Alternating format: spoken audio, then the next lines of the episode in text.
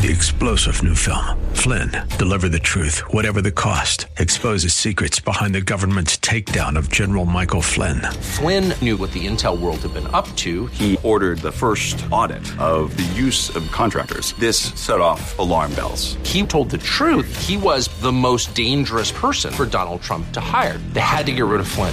Flynn, Deliver the Truth, Whatever the Cost. Available now. Watch it today. Go to Salem Now dot com. Salem Now dot com. Even people who are in the wrong get it right once in a while. That is next on Abounding Grace with Pastor Gary Wagner in Job chapter twenty. Join us.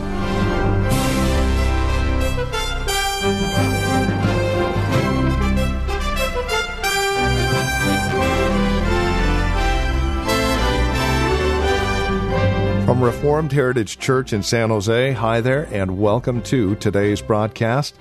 Our time together returns us to the book of Job. We find ourselves in chapter twenty today. It's here that Job gets another response from one of his quote-unquote friends. And within this response, we have this amazing truth. The joy of the hypocrite is brief. For an understanding of this and how it relates to you and I today, let's catch up with Pastor Gary Wagner and today's broadcast of Abounding Grace. The scriptures are very clear. And in this, Zophar is correct. Only the one who does the will of God will abide forever. You know, the only way we can understand this is to do what Asaph said in Psalm seventy-three. He looked around at the prosperity of the wicked and he says, I afflict my soul every morning, which means I'm confessing my sins. I'm repenting. I'm asking God for strength. And I look at the wicked, and he's not afflicted at all. He doesn't worry about what God thinks, about what he's doing. He just lives his life as he desires, and he seems to be prospering. And then Asaph, Asaph says, then I went to the house of God, and I understood. God has set him in slippery places. So what did he see when he went into the house of God? He saw by faith through God's word that the triumph of the wicked is short and the joy of the hypocrite is but for a moment. Not exactly like Zophar describes it, but it is true. But even more, we must see Jesus when we come into the house of God, to have faith in this promise that the wicked will only be but a vapor. In Hebrews chapter two, the writer encourages us as he encouraged the believers then as they were facing persecution and hardship. Notice what he tells them. You must hold fast to the word of God, for if we neglect so great a salvation, verse three, it will be terrible. But then he starts quoting from Psalm eight in verse seven. You've made him a little lower than the angels. You've crowned him with glory and honor. You did set him over the work of your hands. You put all things in subjection under his feet. Well, this sounds great. All things in subjection under the feet of godly men. For he put all things in subjection under him, and he left nothing that is not put under him. But now we see not yet all the things put under him. Now, before I go on to verse nine. See how the apostle here is updating Psalm eight in one respect. God created man to have dominion and to put everything under his feet. But when we look around at the world, it doesn't look like that, does it? It doesn't look like the godly are in charge of things or have the supremacy that God created the redeemed to have. It looks like the wicked are in charge. That's why he said at the end of verse eight, but now the children of God are oppressed and distressed at times, and they are persecuted. So in verse nine, but we do see Jesus, just like Job did, who was made a little lower than the angels for the suffering of death, crowned with glory and honor, that he, by the grace of God, should taste death for every man. In other words, what? We are supposed to keep looking to Jesus. We're supposed to keep remembering, wait a minute, he was made low even though he was very high. The eternal Son of God, one with the Father in power and glory, he was made low. But now he is exalted. Right now, the church in this life is often low and persecuted and distressed, but by looking to Jesus, we receive strength to know what our destiny truly is.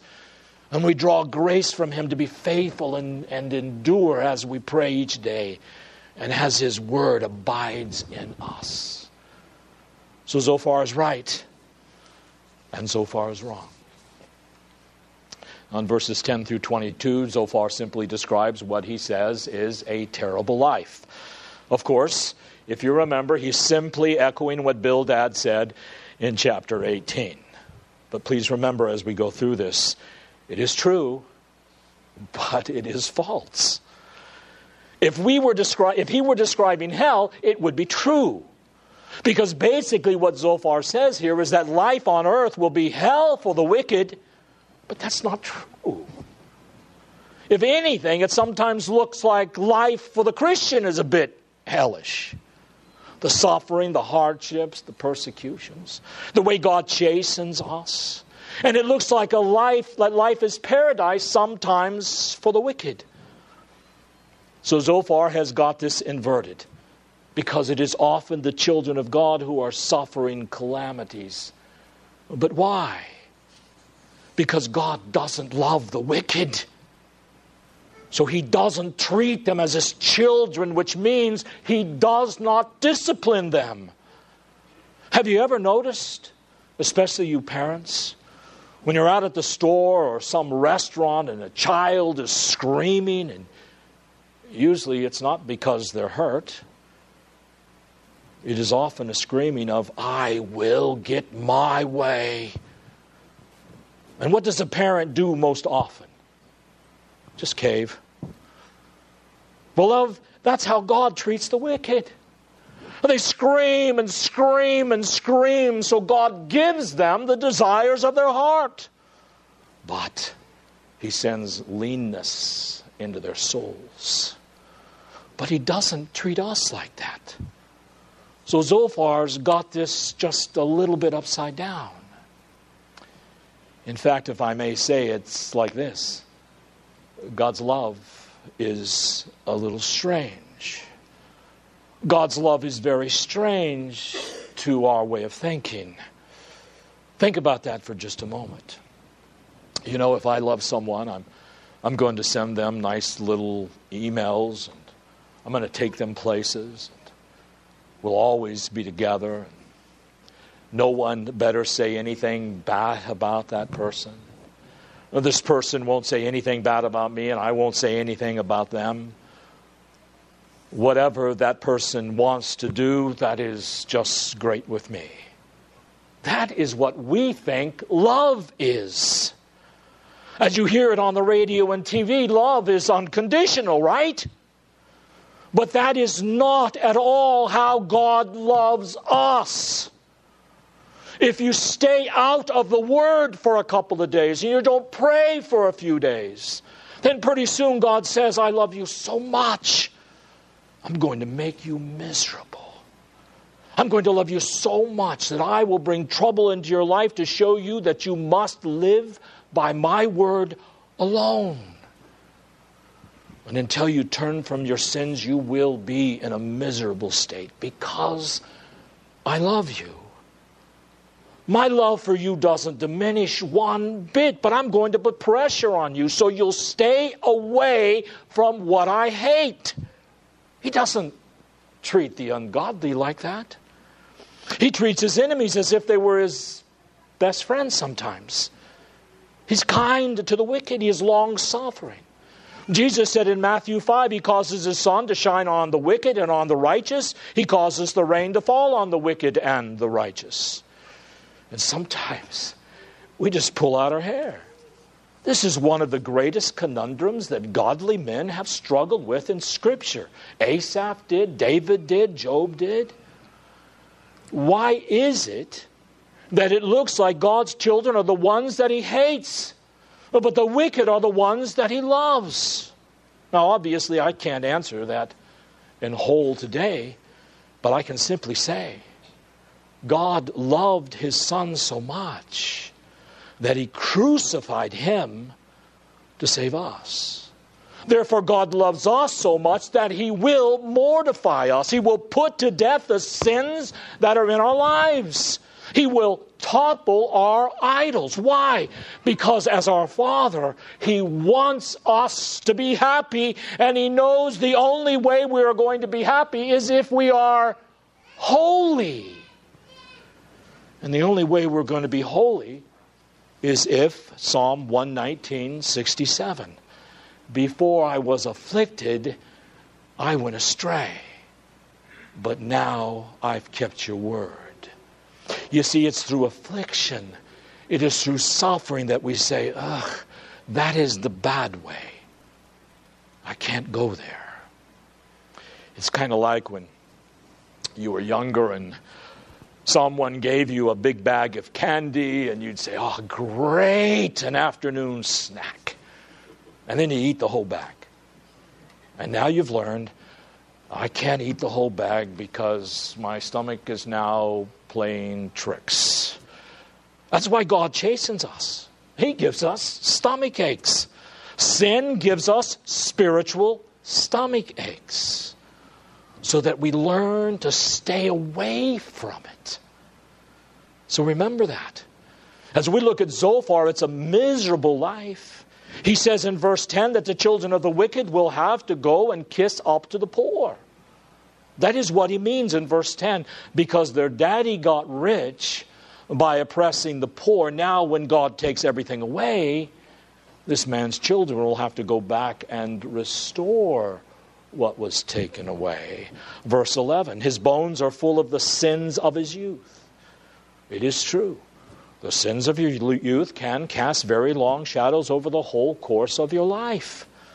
But it is also true that when we turn to the Lord and repent, he visits mercy upon us and upon our children, and not judgment. He says in verse twelve, the wicked man doesn't let go of the sins of his youth. They lie down in the grave with him. He nurtures his desires, whatever it may be, violence, lost pride. He nurtures it his whole life, and he holds on to it. The wickedness that is sweet in his mouth, verse twelve, he hides under his tongue. It's like, well, I'm just going to hold on to this little place where I can run back to it.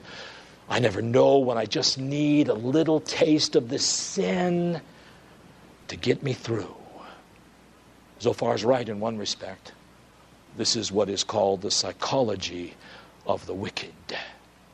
Verse thirteen, though he spare it or desire it, meaning I'm going to hold on to it. I'll give up other things, but I'm not going to give this one thing up. I'm not going to forsake it. I'm going to keep it in my mouth. But when that happens to him, verse fourteen, the meat in his bowels is changed to the venom of cobras within him. In other words, it makes him sick. Verse fifteen, he swallows riches, but he will vomit them up. And by the way, he assumes here at one level that wealth equals wickedness, which is also not always true. Then instead of sucking on the vine and having the wine and the bread, verse sixteen, he's going to suck on the poison of asps. The viper's tongue will slay him, because he used his tongue to get ahead through deceit and crookedness. But verse seventeen, he's not going to enter a land flowing with milk and honey. That's not where he's going. He will not enter the promised land. And that which he labored for, he is going to have to restore. Everything that he accumulated by violence, he will have to give back. Really? According to a substance shall the restitution be, and he will not rejoice in it. Why? Because he oppressed and forsook the poor. Because he violently took away a house which he builded not. It's interesting. These men supposedly knew Job. And earlier they had recognized, and Job did confess as well, as to how he took care of the poor. But at some level they've missed all of this, or they have forgotten it, because their premises will not stand to be checked. Job, you've got ahead by wickedness. How do we know this? Because you're not ahead anymore. God's taken it all away. Therefore, you must be wicked or a hypocrite. Zophar goes on in verse twenty about a wicked man, and it's a terrible life, and he says, well, they'll not feel any quietness inside, no peace. Now, sometimes that's true. Sometimes it's not. Verse twenty-one, everyone he saves, everything he saves, he will lose. None of his meat will be left. Verse twenty-two, when it all seems like he has enough, then other wicked men will come upon him and they will take it. Now, there's a lot of truth in these statements. On one hand, the wicked are often filled with a lot of pride. We see a lot of this today in politicians and businessmen and college professors. And it's a wonder that God doesn't just strike them down immediately. But we need to remember, however, however much a man boasts in his wealth, his position, his intelligence, his conscience does know that there is a God, and that he does owe his life to, to him, and nothing he can do can fully eradicate that. Therefore, Zophar is right at one level. Oftentimes, the wicked man is uneasy. He's haunted by God. And this makes him uneasy in his prosperity. Our culture is very uneasy about its prosperity, because there is a sense that we have stolen it from heaven. And we've not been thankful to God, our provider. And that uneasiness does come out in times of trouble and public calamity, no matter what wicked men try to do and suppress it. It is still there. The only way we can be delivered from this uneasiness of conscience, this fear, is that perfect love casteth out fear. First John four seventeen. God's love for us in Christ is the only way. So if we trust Him and the blood of our Savior, that is the key that unlocks the door of our conscience and opens it and sets it free. Now, there are two main sins here in verses ten through twenty-two that we should be very careful about, because they are wreaking havoc upon our society today, and those are covetousness and youthful sins. Colossians three five says, covetousness is adultery, idolatry. Jesus said, if you have food and clothes, be content. If you have your daily bread, if you have enough food, don't spiritually go running off to the grocery store thinking you've got your jam-pack, your pantry. Because God does promise to take care of us. He will supply our daily bread. He says, having food and raiment, therefore be content. Well, look what has happened to us as a people, because we are not content. I mean, we have wallets full of credit cards. We've even issued a national credit card, and we are trillions of dollars in debt, both privately and publicly. It's just unbelievable what has happened to us because of our covetousness as a nation. And I fear more danger is ahead unless we very soon repent. But then it is possible too much damage has already been done. The other thing here is useful sins. Zophar is correct on one level. As I said before, the sins of your youth can cast long shadows over the rest of our lives. The boy is a man in miniature. The girl is a woman in miniature. So if we don't remember our Creator in the days of our youth, and we don't give ourselves to Him as God calls us to, our sins can very possibly come back to haunt us in later years. That's why so much of the Bible is written to young people, because God warns you need to set your taste buds early on the righteous things of life. Virgil, considered one of Rome's greatest poets, said, "The oak cask long retains its first tang," meaning the first wine you put in the oak barrel, its aroma lingers for a long period of time. It does not quickly forget that first wine. And that is true of the habits and sins of the young. They linger. And that's why so much of the Bible is written to young people to say, remember your Creator in the days of your youth. Don't listen to your friends. They don't know what they're talking about. Listen to God. Listen to your parents. You need to listen to those godly people who are in authority over you and give yourselves daily to the study of God's Word. Why? Because youthful diligence is the key to future usefulness and joy. And not having our sins from our youth following us all the way to the grave, as you see in verse eleven. But here's the other part, and this is where Zophar is wrong. We oftentimes see ungodly children and covetous men very happy. Asaph lamented that the wicked don't have a care in the world. Oh, don't be godly. Don't worry about religion. Don't worry about keeping the Sabbath day holy. Come on, loosen up a little bit. You know, Jesus is full of grace, and it's easier to ask for grace than it is to ask for permission. Just do what you want to do, and then you can ask for forgiveness later.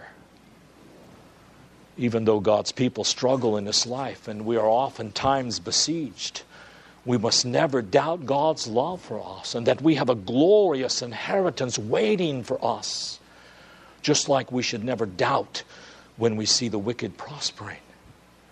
When you are, when you are young, you may have friends who seem like they are just having a great old time, ignoring their parents, doing what they want to do, living as they please. But you have to remember two things. Judgment is coming for the wicked, and a wonderful inheritance is coming for the righteous. And there is no period of life when we can live without that hope, my friends. Or if we do, we will fall into what Jesus said in Matthew twenty-four twelve. When iniquity abounds, the love of many will grow cold. Have you ever felt that way in your life? You see so much sin in the world, and it seems like ungodly men, those who are purveyors of smut and those who are purveyors of covetousness, whatever it may be, just live for fun and don't feel like they have to relate to God all the time. They look like they're just having a great old time. What happens? That evil influence, thinking along those lines, can make you think, maybe I'm taking my faith a little too seriously. Maybe I'm taking the Bible a little too seriously. That's what Jesus meant when he said, when iniquity increases, when it abounds, the love grows cold. Because I don't want to stand alone. I don't want to be without friends. I mean, all my friends are nice. Oh, they get a little off course at times. But I don't want to be in the wilderness with God alone like John or like Daniel, being taken away from their home at twelve, or even like Jesus. I don't want to be like that. I want to have fun. We need to remember, evil company corrupts good morals. And beloved, that is said to those in the church, not the worldlings. And that'll bring us to the end of our time today here on Abounding Grace with our teacher and pastor Gary Wagner from Reformed Heritage Church in San Jose. Thank you for joining us today. It's our hope and prayer that we've been able to encourage you in Christ and stimulate your walk in Him. To address questions, comments, prayer requests, or concerns, please call or write to us. We'd love to talk with you. four oh eight, eight six six, five six oh seven is our phone number, four oh eight, eight six six, five six oh seven. You're also welcome to visit our website. Drop us an email when you do, reformed heritage dot org. Real simple, reformed heritage dot org. A lot of information there about who we are. We would invite you again to stop by, reformed heritage dot org. Or if you're writing to us, the address is P M B, Post Mailbox four oh two, and the address is fourteen eighty-four Pollard Road, Los Gatos, California, nine five zero three two. That address can be found on our website, reformed heritage dot org, or again, simply call four oh eight, eight six six, five six oh seven. Copies of today's program are just five dollars. Mention today's date and we'll get a C D out to you. And please remember that we are listener-supported, which means when you link arms with us financially, we're able to continue the ministry here on this station. It's a great way to study God's Word together, isn't it? And we'd love to continue to do so. Would you prayerfully consider how God might be leading you to partner with us? We'd love to hear from you. Again, won't you call four oh eight, eight six six, five six oh seven or reformed heritage dot org. Sunday services, by the way, if you'd like to join us, are two in the afternoon. We're located at Lone Hill Church, five oh five five Lone Hill Road in Los Gatos. Directions can be found at our website, reformed heritage dot org. Again, Sunday services are at two p.m. Further information can be found again at reformed heritage dot org or by calling four oh eight, eight six six, five six oh seven. Thank you for joining us. Until next time, God bless.